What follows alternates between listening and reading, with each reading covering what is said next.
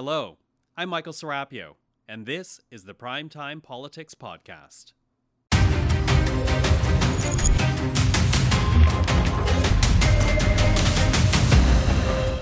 Tonight on Primetime Politics, a historic day in the House as Greg Fergus becomes the new Speaker. Colleagues, before we begin, my first question period. Please treat me like that new car and don't give it a dent on the first day. We have reaction from a former Speaker, Geoff Regan. And it's provincial election day in Manitoba. Can the Conservatives hold on against Wab Kinew and the NDP? We hear from parties and observers. This is Primetime Politics. Hello, I'm Andrew Thompson. The House of Commons has a new Speaker, Quebec Liberal Greg Fergus, prevailing earlier today over six other MPs and promising to bring back the honour of the chamber. We'll have coverage of that vote coming up. But first to Manitoba, where it is provincial election day. Michael Serapio is on the ground in Winnipeg with more. Michael. Hi, Andrew, and thank you for that. And yes, we are coming to you tonight from the historic Fort Garry Hotel in downtown Winnipeg because we are watching a historic vote. If Heather Stefanson and the PC wins, well, she'll be the first female leader to win a general election in Manitoba. And if Wab Kinew wins, well, he will be the first First Nations provincial premier in Canadian history. So a lot on the line tonight. And if the polls are to be believed, well, the NDP have the advantage going in. But a lot of today will boil down to the ground game that the parties play, something we discuss with Mary Agnes Welch, a pollster here in Winnipeg. Mary Agnes, thank you for this. My pleasure. So, listen, obviously today will come down to a ground game for every party. And I'm wondering historically, does one particular party have a better ground game than the others? Uh, a little bit of both. So I think historically the Tories are better at the advance vote. Um, this time, I think the NDP might have beat them at the advance vote a little bit. Um, and I think both parties are roughly on par on that. Get out the vote. Maybe the NDP are a bit better at it. They're a bit more grassrootsy. I think this time they have more volunteers, um, and I think they've done a bit better job. Not a perfect job. You hear scuttlebutt from the from you know some of the campaigns saying that maybe the the, the local campaigns were a little bit slower to get going uh, on the NDP side, but I think generally they've had a better ground game. Okay, so a better ground game. Uh, I'm wondering though, since voter, voter turnout is going to be so important, the weather today is not cooperating. How do you think that will affect the vote? That was my first thought this morning with this crazy October like thunderstorm and the streets are a little bit flooded in, in spots. I think this is the moment where the parties are really grateful to have gotten out that advance vote, particularly particularly the NDP.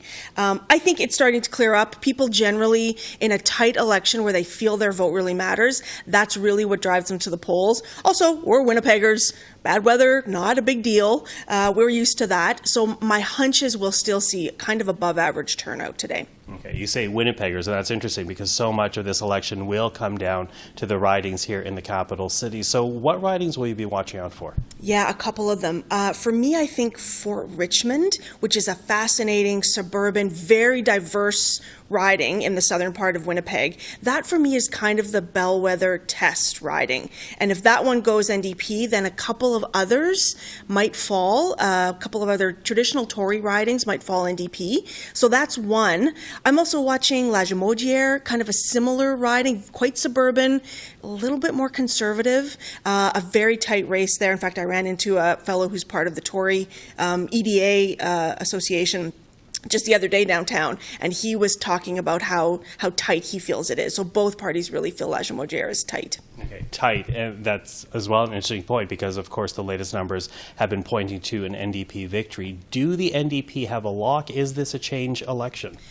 You know, I didn't feel like it was a change election earlier on in the campaign, but I think as you know, as the Tories have run maybe a bit more of a divisive campaign, there is a little bit, not a wave of change, but a kind of a little bit, maybe a small breeze of change uh, provincially. I don't think it's going to be like an NDP landslide, but I think that it'll probably be a fairly comfortable victory. Um, and I do think, you know, I think the, the funny thing is, though, there still will be some of those ridings that are pivotal, like the decisive ridings where we still might see really close votes. They, think they will, enough of them will go NDP, but it'll still be maybe a little bit of a nail biter, you know, at 9.30 or 10 tonight. Okay, well, we'll be watching. Uh, Mary Agnes, always appreciate the time. Thank you. My pleasure. Well, as you heard in my conversation with Mary Agnes, tonight will come down to Winnipeg and the suburbs that surround it. And certainly the NDP have been targeting conservative ridings in the area, but they've also been targeting the riding of St. Boniface. Now, that is the riding currently held by the Manitoba Liberal leader Dougald Lamont, someone we met today in front of the Canadian Museum for Human Rights. Thank you for taking the time. Yeah, for sure. Thank you. I want to begin with, with the appeal that you're making to Manitobans because you essentially make this argument that be it a PC government or an NDP government, they need to be held at a minority. What's the advantage of that for Manitobans? Uh, because what's always happened uh, is with these two parties is that they want to basically have unlimited power. Like it's basically they keep shooting for majority governments so they don't have to listen to anybody else, and that hasn't worked out for Manitobans, uh, or it only works out for about a, a fraction of Manitobans at the time. Um, and that's been part of the whole problem with the back and forth of PC and NDP in our province. Uh, so, and and both of these parties, look, they don't. They've been very vague on their platforms. Uh, there's a whole bunch of problems that are huge issues. Both of them have, you know, people from the right and left have said both the PCs and the NDP, their platforms mean we're going to have cuts, and I don't think that's a good idea. So we need to have somebody in there who's going to hold these parties to account, and we're the only party that's shown that we can do both. Well, as you say that, I do wonder uh, about this strategy that you've seen from the NDP because Wab Kinew, the NDP, they've gone into your writing. They've been reaching out to, to, to voters who they think are either soft liberals or soft supporters. What do you make of that strategy? Well, again, it's because they're looking for a majority and uh, they know that liberals are the ones who can stop them from doing that. The other is that it's I have a track record of asking some very pointed questions of both the NDP and the PCs, and that has and that's one of the reasons why the NDP would rather not have me in the legislature, and that's a good reason to elect me. Does it worry you that they've gone into your riding? Look, it's always a fight. Uh, look, that's what it's like for Manitoba Liberals anyway. We actually have to fight for every seat we get. Uh, we don't we don't take it for, for granted the way the other parties have. Uh, look, it, it's it's a concern, but uh, at the end of the day, we'll see how it goes. But ultimately, this is why it's really important to vote Manitoba Liberal because uh, I don't think the NDP have done what they need to do to deserve a majority, uh, especially with the campaign they've run, where they have been, you know, even on a question as important as the landfill, which we committed to in our platform, they won't commit it to another platform. They won't explain how they pay for it. And it shouldn't be a political issue. But at the same time, they're sort of leading people on and saying, oh, yes, we'll do it. But when you look at the fine print, it's not there. And that's what their entire platform is like. It, when you look at the fine print uh, of the NDP platform, all these commitments to health care, there's nothing there for people in poverty, climate. It's actually shocking uh, how I, I said they've completely betrayed their base in order to try to win the suburbs um, and they're really running on on their laurels and disliking the PCs instead of actually doing things for the people who really need it. And that's what our platform has offered. Well, it's interesting that you bring up the, the Prairie Green landfill because we've certainly seen a doubling down of uh, the PCs on that in this last week, uh, doubling down on their position that they're not going to pay for a search of the landfill. Uh, what do you make of that strategy? What do you read of that kind of uh, punctuation point on, on this issue? It's really, look, this should always only have ever been a police investigation and it should have been funded. We don't have referendums on what what murder what murder cases we investigate. And that's what the PCs are asking for. Um, it, it, should have just been a straightforward thing. The, and really, you have a situation where the PCs are willing to burn their bridges with the First Nations community for a very, very long time in order to win a few seats. It's really, really terrible when you have folks, and they're not that far, far from here. We're at the Canadian Museum for Human Rights, where victims of crime are being used as a as a political football. And for the PCs to double down on that, I don't understand it. And I've said it was shameful before. It's, it's been shameful throughout. You know, I think uh, there's been commentary that people are surprised that such a doubling down would be coming from Heather Stefanson. As one who's sat in the legislature, does that surprise you? You, you know what? I, I it, it, applies to both these parties. The NDP are, are not actually putting it in writing. The PCs at least are being are being loud about it, right? But this is a province where First Nations have been treated worse than any other province in Canada, and it isn't just the PCs; it's the NDP. And one of the things we're being asked to do is forget all those things, all the terrible things, and I mean that. Um, that both governments, for example, violated the human rights of Indigenous children in care by not just taking them in record numbers from their families, but taking the money for, from them as well while they were in their care. Both governments, both parties did that. We've talked about it. The other two parties have completely ignored it. It's the reason we have CFS. It's the reason we have uh, jails filled with people uh, who are Indigenous because they've been stranded. Um, it's one of the root causes of the links between uh, MMIWG and the other parties are completely silent about it because they've been complicit in it and it hasn't come up as a part of this, and it hasn't come up as part of this election because no one wants to talk about it except us. And I think that's one of the things that's that's an example of one of many issues where we're the only party that's been willing to speak up on whether it's for workers, people in poverty, small businesses, um, and everyone's just being steamrolled by these other two parties because they don't want to talk about it. How consequential is this election uh, for your party, but for the province as well? Um, Oh, I think it's it's it's consequential for both. I have I don't know what the because this is an incredibly important election, and I fr- think, frankly, the other two parties have just failed to rise to the occasion. We have crises in healthcare, climate, um, poverty, crime, uh, cost of living, and the other parties really haven't offered anything. They've sort of treated it as a status quo election, and really it's just been about who do you dislike more? Which one of these two party leaders do you dislike more? And it's, I always say, it's hard to be heard above the screaming the other two parties are doing. Um, it is really important. We'll, we'll, I mean, we'll see at the end of the day what happens, but um, yeah, I don't know. We'll see. You, you never know. So we'll see. Dougald Lamont, thank you very much for the time. Thank you.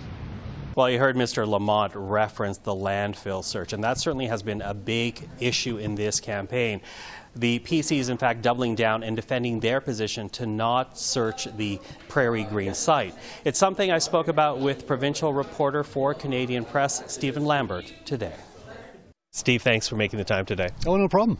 Interesting, you know, as we look at what issues have dominated this campaign. Healthcare has been identified as the number one issue, but without a doubt, the Prairie Green landfill seems to have been a, a defining issue. Uh, of this campaign. In fact, we saw the, the Progressive Conservatives in the last week or so really double down on their position to not pay for a search. What's behind that strategy? I, I, imagine it's the progressive conservatives appealing to their base, trying to find a wedge issue, and maybe even trying to find um, a, a, lay a trap for the NDP to come in and take a hard position on, perhaps an extreme position on. Uh, it, it, hasn't really worked. I think Wab Kinew handled the issue very well. And the issue, as you mentioned, it, it wasn't a live issue until a televised debate when Heather Stefanson, out of the blue, in her first opportunity to ask a question of another leader, raised this issue, went on the offensive with it against Wab Kinew. Is it an issue that galvanizes conservatives and gets them out to vote, though? Well, uh, we'll see, but we've we've seen backlash online from uh, a wide range of people, in, including conservatives. So one of the people, uh, David McLaughlin, who uh, successfully ran the last two Manitoba Progressive Conservative campaigns in 2016 and 2019, securing big victories. He said this was uh, an awful mistake. An awful mistake. You know, it, it's interesting though too because as she made that comment since the debate, uh, Heather Stefanson hasn't spent a lot of time in Winnipeg, and yet this is really where all the seats are. Uh, what does that say to you? Well, it's interesting. She was out in uh, Brandon. Brandon East could swing. It's been NDP most of the time. It's been Tory the last couple of uh, uh, 2016, 2019. So she's out protecting some of the rural seats, but that's not a very efficient use of her time because she can travel between three or four seats. We have 32 seats in Winnipeg, 32 of the 57. She can hit a lot of seats in one day if she stays in Winnipeg. I've never seen this before where a party leader uh, basically uh, does not hold a media event in the city for nine days. What does that say to you, though? Is it a concern that really it's going to be a rural base that holds your party together? Is it an acknowledgement that, that Winnipeg is a lost uh, area for her? What do you think?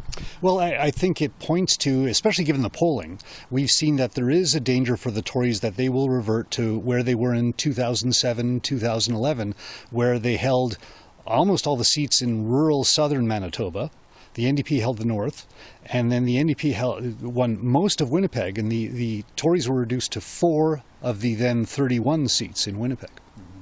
Uh, that said, even if you look at the polling numbers, because at this point they do indicate that it's very much in the NDP's favor, Wab Kinew seems to be very cautious uh, about declaring victory before it's actually achieved. Yeah, I mean, polls have been wrong. I'm a big believer in polls as long as you factor in the margin of error and some other limitations. But polls have been wrong before, and the NDP wants everybody to work like they're one vote behind. All parties do. They, they say that the only poll that matters is on election day. So, despite what opinion polls say, it all depends on who gets out to vote, which party has the machinery to get its all its supporters to the polls. And you were saying that Wab Kinew has taken a, a lesson from Gary Doer on that front. Tell us about that. Yeah, I mean, Gary Doer back in 2003, 20 years ago, uh, all the opinion polls said Gary Doer had this election sewn up and um, he he sort of chastised the media in a friendly way, saying like, "Don't we we don't want that message out there. We want our voters to be motivated to get to the polls. We want to ensure everybody casts a ballot, and and so we're going to act like we're one vote behind." Well, and to that, for the NDP to form government, they not only need to, to hold downtown Winnipeg, which they have a fairly strong support base in, but they also need to expand to the suburbs, the outer suburbs of the city. How worried are they? How confident are they about meeting that challenge? I think they're fairly confident talking to some of the ones behind the scenes. And, and when these suburban, we're in a suburban riding right now, when these suburban seats swing, they swing hard, they swing en masse. And we saw that when the Tories came to power and won 40 seats. All these suburban seats in South Winnipeg and West Winnipeg, and most in the North and the East, swung to the Tories. Uh, the NDP is fairly confident. They've been concentrating a lot of their efforts here. Wab Kinew has spent a lot of time outside hospitals in suburban seats promising to um, reinvest in, in healthcare that had been cut back. So, any ridings you're watching out for in particular for tonight? Uh, well, we're in Seine River here. That was NDP until 2016. It, it uh, has been Tory since. The NDP uh, have this on one of the targeted ones. I think St. Boniface is going to be very, very interesting because the Liberal leader, Dougald Lamont, won that in a by election at a time when the local NDP were very divided. Uh, former Premier Greg Selinger, the New Democrat, had represented that area. He was forced out by Wab Kinew. Um, the local NDP was very divided. They appear united now. The NDP is pulling up, so I think Dougald Lamont is in a struggle there. And then, as I said, a lot of these suburban seats, they're the ones that swing. There are about 12 to 13 seats in any given Manitoba election that actually change and a lot of them are these suburban seats in Winnipeg. So when you look at Seine River, Southdale, Waverley, um, places like that, that, those are the ones to watch, and uh, you might see those swing if the polls are right tonight. Okay, well, we're watching, Steve. Thank you so much for the time. Oh, you're welcome. Always good to speak to Steve. Well, here at the Fort Garry Hotel, this is where New Democrats will be watching the results come in tonight. And I did speak earlier today with one of the campaign's press secretaries to get a gauge of how the NDP war room is feeling right now. Rory, thank you for the time this evening. My pleasure. Listen, uh, I'm wondering what the feeling is like in the back room right now. Is it fair to say people are feeling confident? I think people are feeling confident, but here in Manitoba, we always run like we're one vote behind. And why is that? Well, it's never over till it's over. Uh, election night is so exciting for so many reasons, but ultimately it's up to the voters, and we'll wait to celebrate before, or celebrate or mourn before any votes are, uh, are counted. Mm-hmm. Well, I, and to that, I'm wondering about the ground game because it has been said that this vote in particular, the ground game is going to matter. In particular, because you guys are fighting essentially for the suburbs that surround downtown Winnipeg. How do you feel about the ground game? I think we feel very good. Advanced voting numbers were at a record high here in Manitoba, and that's a huge part of our strategy. We also nominated candidates early so that they could get out there and pound the pavement, knock doors, go to community gatherings for months. And so, yeah, we feel very good about, about how things are looking, and the ground game is strong. In terms of the advanced polling, the numbers are fairly high. What have you seen so far today? You know, we've seen what we expect. There was a little bit of rain earlier, but that affects all parties equally. So hopefully, if things keep up, we'll, uh, we'll have some good news. I talked about the Winnipeg suburbs, and of course, a lot of those are Tory held right now. How do you feel about breaking in there? Is that going to be a challenge? Are those tight races? What are you looking at here? Every race is tight, you know, for sure. Um, polling numbers only matter so much during the election, but the only poll that matters uh, closes at 8 p.m. tonight. So we expect them to be tight. We expect them to be competitive throughout the city. And I guess that's a bit of history repeating or concerned about what happened to Gary Doer so many years back. Is that fair to say? You know, I think this election is really about tonight. Um, we could look to the past, but I think voters in Manitoba have made it clear to us that they want change. And we ran a campaign to unite Manitobans to tackle the big issues together. Uh, and we certainly hope that, uh, hope that that can turn into uh, an NDP government. Although, uh, you know, your campaign has been criticized for, for not offering enough specifics. Even with the uh, Prairie Green landfill, that only really became an issue post-debate because Heather Stefanson raised it, not because Wab raised it. How do you take that criticism? Well, I think our leader's been clear. You know, we have to try. Um, and I think the attacks from the PCs on this issue have been an attempt to divide Manitobans. Um, but our campaign is focused on uniting people around a vision for building a better future in Manitoba together. When will you know, when will the party know that it, is, it, that it has had a good night tonight? I mean, our hope is that we can elect an NDP government to create better health care here in Manitoba, and that's, that's the result we're aiming for, and that's when we'll know it's been a good night.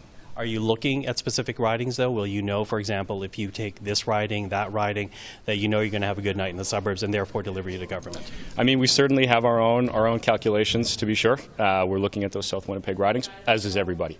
Um, so, so our, our path to victory runs through uh, many of those places, and, and we'll watch them closely.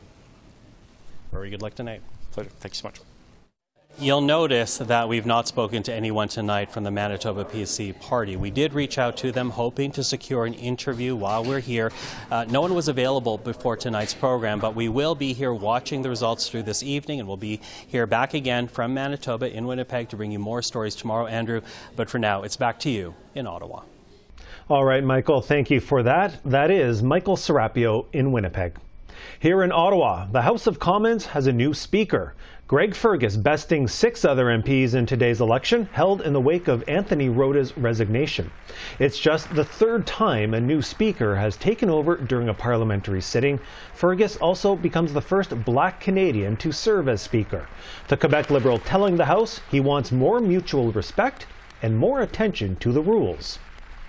We need to make sure that we treat each other with respect, that we show Canadians the example because there can be no dialogue unless there's a mutual understanding of respect.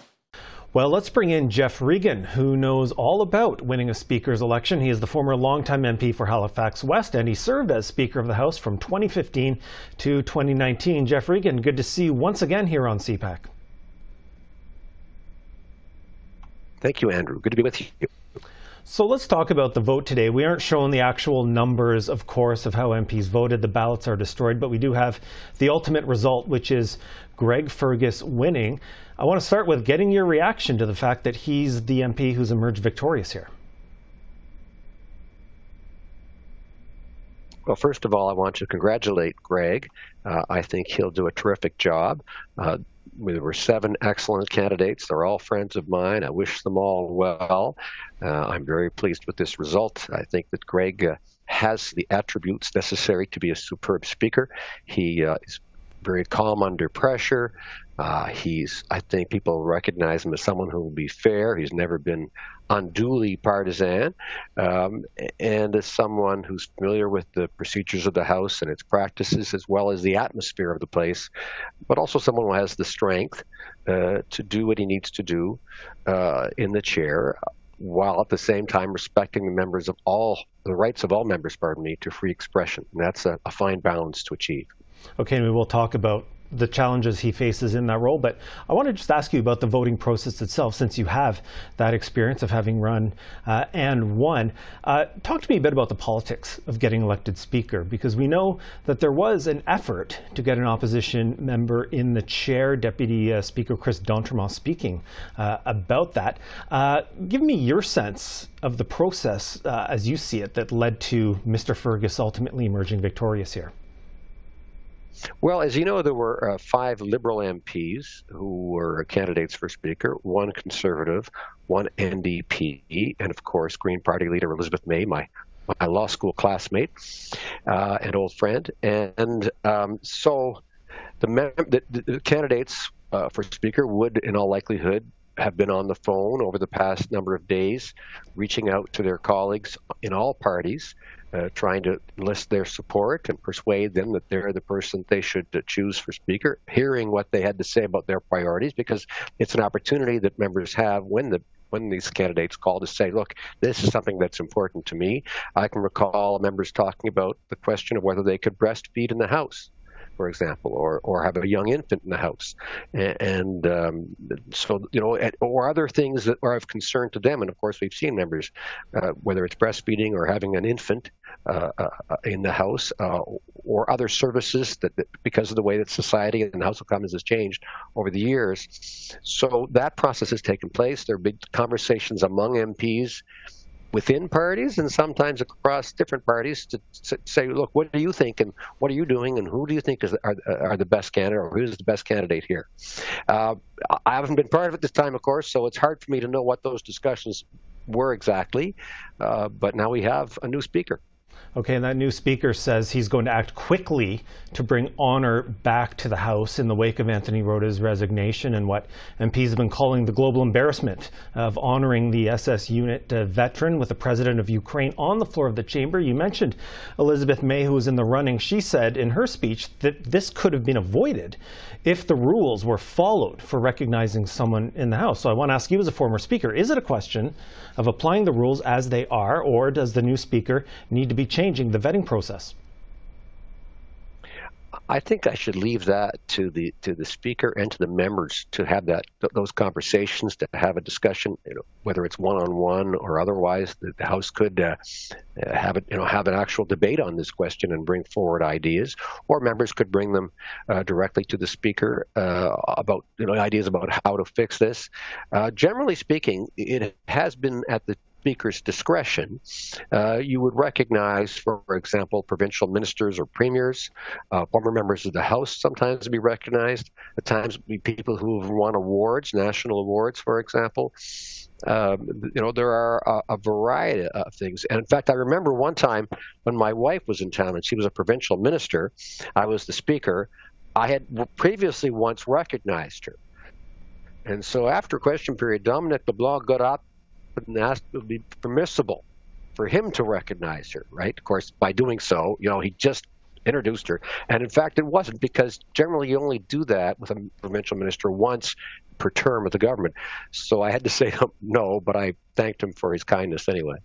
Okay, I want to ask you this with the minute we have left. Uh, decorum and respect, those are words Mr. Fergus used today. When you won the speaker's race nearly eight years ago, you used similar words. It seems we hear that talk every time there's a speaker's election, but it also seems that the song remains the same when it comes to complaints about tone and tenor, especially in this fall sitting so far. Why is it so hard to change the atmosphere and the behavior inside the chamber?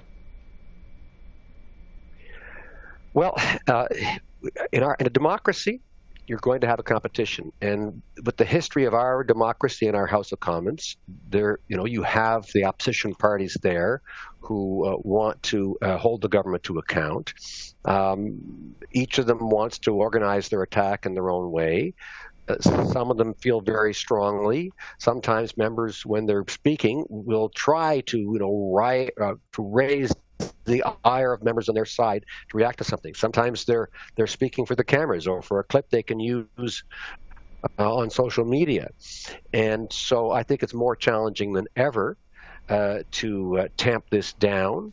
Um, and it, I think it requires cooperation from members and from across party lines, but uh, it's certainly worth a discussion. And, um, and I think the new speaker is uh, very well placed and has the kind of skills uh, that if anyone can do this, he can. All right, we'll have to leave it there. Geoff Regan, thanks for your time on this. Thank you. And that is Primetime Politics on CPAC. I'm Andrew Thompson. Thanks for watching.